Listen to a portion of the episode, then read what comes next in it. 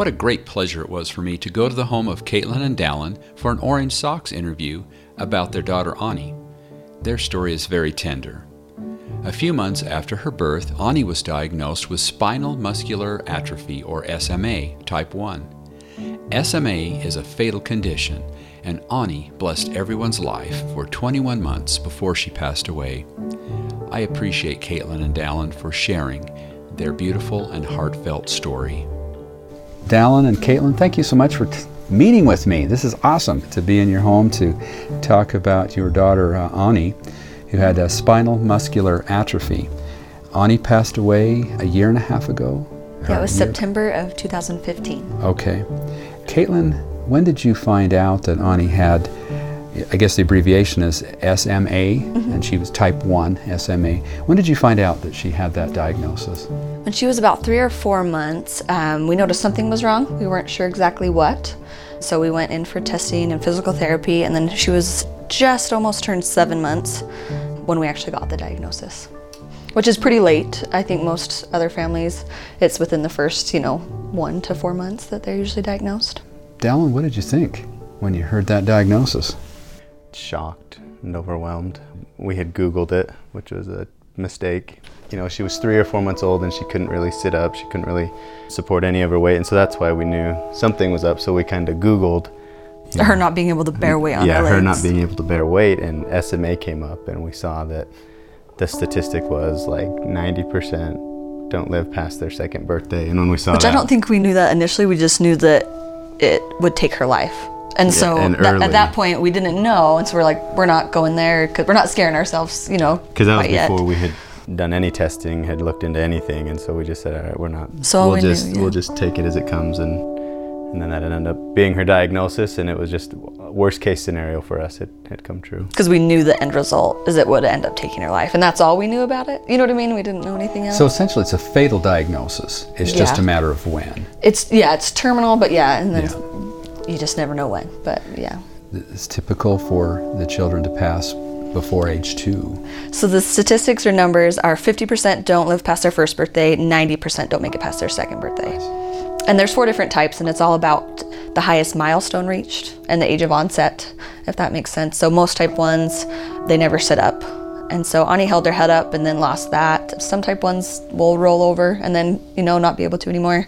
But mainly just that she was never ever able to sit up is what made her kind of a type one. She was a stronger type one. Okay. But. So what were some of your thoughts initially? We got Dallin's here. I mean, what were you thinking? Now you're this mom of this kid with this great big long name for a diagnosis. Yeah, it was just absolutely terrifying. Like, I still can remember, I'm probably gonna get emotional, but just hearing, hearing it, it was just like time slowed, and it's just, you knew, it just didn't seem real, you know, of just, oh, she has that thing that we researched, and you know it's going to end up taking her life. We at least know that.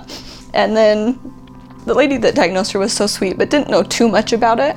And so that's when we were referred to um, pulmonologist, right, for breathing.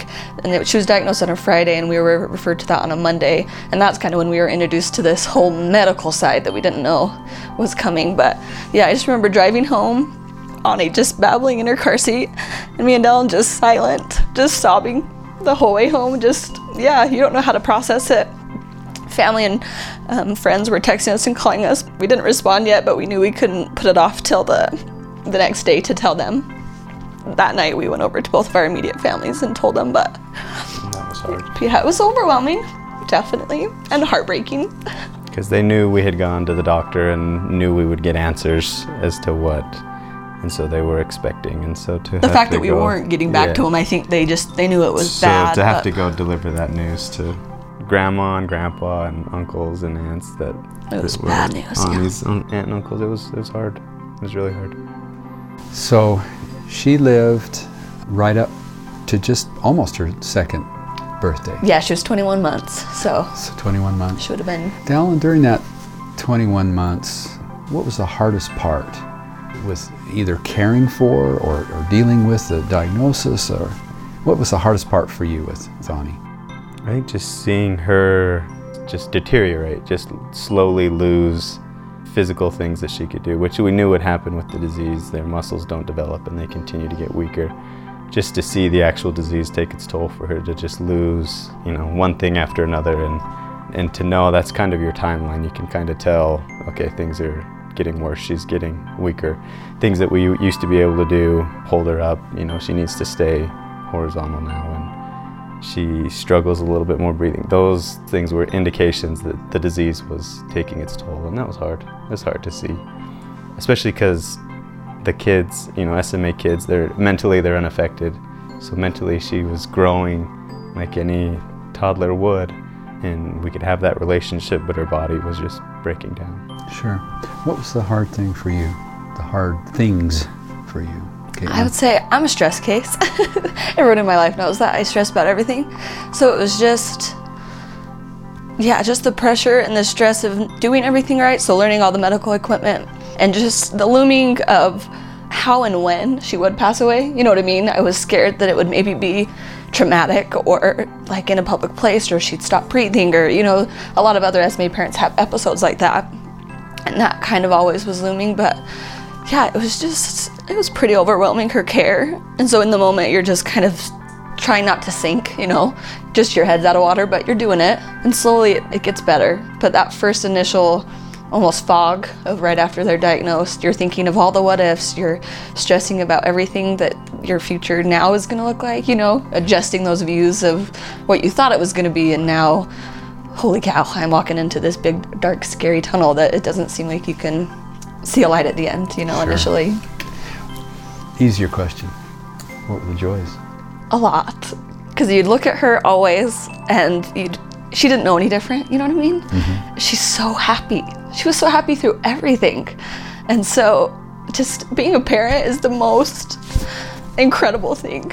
And so losing her, even though it was really hard when she was here, just the stress of it all, you'd take it back in one second, you know what I mean? To be able to spend any more time with her, because it was just so precious. And just, yeah, she was just so resilient and so positive and happy, and had a, such a positive impact.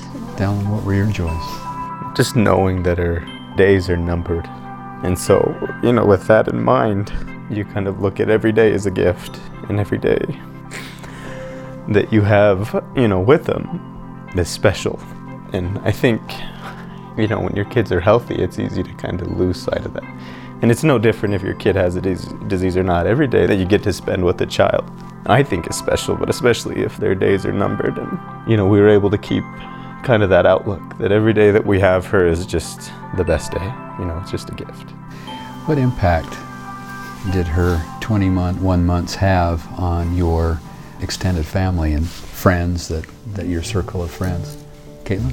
It was pretty incredible. I feel like as soon as she was diagnosed, our families, but also our community of where we grew up, the whole city, everyone just really rallied behind us. I mean, fundraisers were put on weeks or to days after she was diagnosed, and I felt like so many people were affected, and it, it kind of became therapy for me to kind of share her updates and kind of our story over social media, just because it was the easiest way to update everyone just in one place, kind of a thing. And so a lot of people were able to get to know Ani that way, um, especially with S M A. Respiratory illnesses are really scary, and so colds, just a common cold, so people don't think about that, but we have to be very careful with ourselves and her and where we take her. So a lot of people weren't able to get to know her in person, you know, maybe as as normally could. Um, but yeah, without that stress. So that was really nice that way. But I feel like she had a very positive impact. I feel like she just brought perspective to ourselves, our families and friends, of just what's truly important. And we kind of found that it was easier to just be like on our, or Kate's, you know, social media, just to be real with how things, you know, really are. Because, you know, early on we'd kind of hide the hard days, and we'd kind of, you know, you kind of just pretend the, the good days. Yeah, it felt like we were pretending, when deep down inside, you know, we were just hurting. And then so once we started just kind of sharing the good and the bad, that's when people started to relate, and they just, you know, loved hearing Ani's story and hearing how she was doing and seeing her videos and her pictures. And yeah, she had quite a following, and, you know, we were just grateful that people were able to get to know her like we know her, but through social media, and in a way that they couldn't do in person. Before we started sharing, I feel like that was a big release for us, because we would kind of just pretend to be happy, I think, just not thinking about it, but just naturally, just you kind of pretend to be okay and kind of hold it together out in public. But once we just started opening up, it was a big release for us of just not having to be so miserable, you know what I mean, and just suffering behind the scenes. I don't know, yeah, you don't get that support, I guess, or something, but yeah. If I were to come to you seeking advice that I just found out that my child had the same diagnosis, what advice would you give me? I would first say, it gets better. The fog lifts and you find a new normal. Even in the process, there's always happiness. You know what I mean? There, you can find joy in every day. It's just noticing it. And it usually it's in the small things. And so even just a simple walk with Ani, going to the park and just laying on a blanket, or not having her hooked up to her pulse ox, you know, her that would show her heart rate and her O two level and stuff. Just a simple normal moment. You just don't take any of those for granted. But initially, yeah, I would just say it gets it gets better. It takes time. It's overwhelming, but just take it one day at a time. You know what I mean? And that fog will just slowly lift and you'll kind of find your new groove and experience happiness. Even it's going to be so hard, but worth it always. I would say to get the information, medical care information that you need from your doctors, and I would reach out and talk to other families, and I would take in all that information and then establish your new routine as far as what you do for your child's care, and kind of get a routine, because you know, for us, we just naturally developed this routine of how we would do things with Ani and her care. For Ani, it worked, it was great. She had her schedule, she had her routine, and it was down. And there were times that she would be in the hospital and we'd come home and we'd pick right back up on the routine and she wouldn't even miss a beat. And then for us, and, you know, as parents, you get a routine, you, you kind of get a grasp of her medical, medical care. We essentially had a almost an I C U of medical equipment in her room with the stuff that she would need. And like Kay said, at first it's overwhelming. You just see all this equipment and all the medication and you don't think there's any way you can do it. And then after a month or two months, You're, you're so you're used an, to doing it. You're an expert. It. She had a two-week stint in the hospital, and the respiratory therapist said that we were essentially qualified to do their job as respiratory therapists just because of S M As, what you, what you their do treatments at home. Are so yeah. aggressive, yeah. yeah. Hmm. And so you just take the information and then gather it all in and then apply it to how you want to set it up in your own home. What was very helpful for us is I remember we went to that appointment and learned how to do her breathing treatments that you're supposed to do as preventative care twice a day always, and then if she gets sick, every four hours around the clock. But we learned that treatment, and then we went and met with a group called Rainbow Kids. I don't know, is it a palliative care team? Maybe, I don't know for sure, but they, it was a social worker, a nurse, a doctor, I can't remember who was all on the table, but they sat us down and talked through kind of the timeline, the S M A. You know what I mean? Like, these things are gonna happen. Here are your options as a parent. Don't let the doctors make you feel like you have to choose one or the other. Choose what's best for your child and your family. And so I feel like that helped us, because they were able to say, well, this is what life with a trach looks like. You know, this is what a life with just doing the BiPAP would look like and where it would lead. And kind of had to ask those really hard questions, but at a time where Ani was still doing well, and it was still scary, but to get us thinking about those, I feel like we were way more prepared when we were actually faced with those decisions, you know what I mean, of when to implement those. And so that was a huge help, I feel like. It's difficult to have that because, one, you're dealing with the diagnosis emotionally, you know, and then you have to answer questions like, how much medical care do you want to give them? Do you want to go What's the way can I think of Like if the ambulance was called or she was coding or something, you know, would you do C P R? Would you do, just what interventions would they do where it would help or would it hinder? Because their body gets so frail that, you know what I mean, maybe doing C P R would cause more issues than it would help at that point, or, you know, just kind of those And when you're when decisions. You're just yeah. emotionally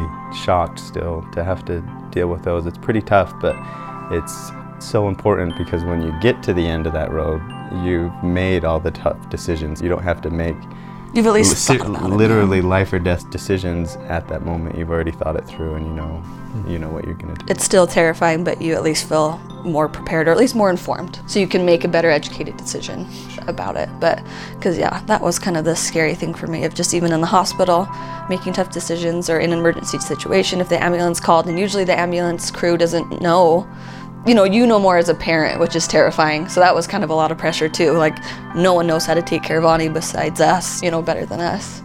And so that was kind of, kind of crazy, but. Wow, super. Any final words? Going through it all, it was so hard. We've learned a ton and we've grown a ton. You wouldn't change a thing. That's the craziest part through it all.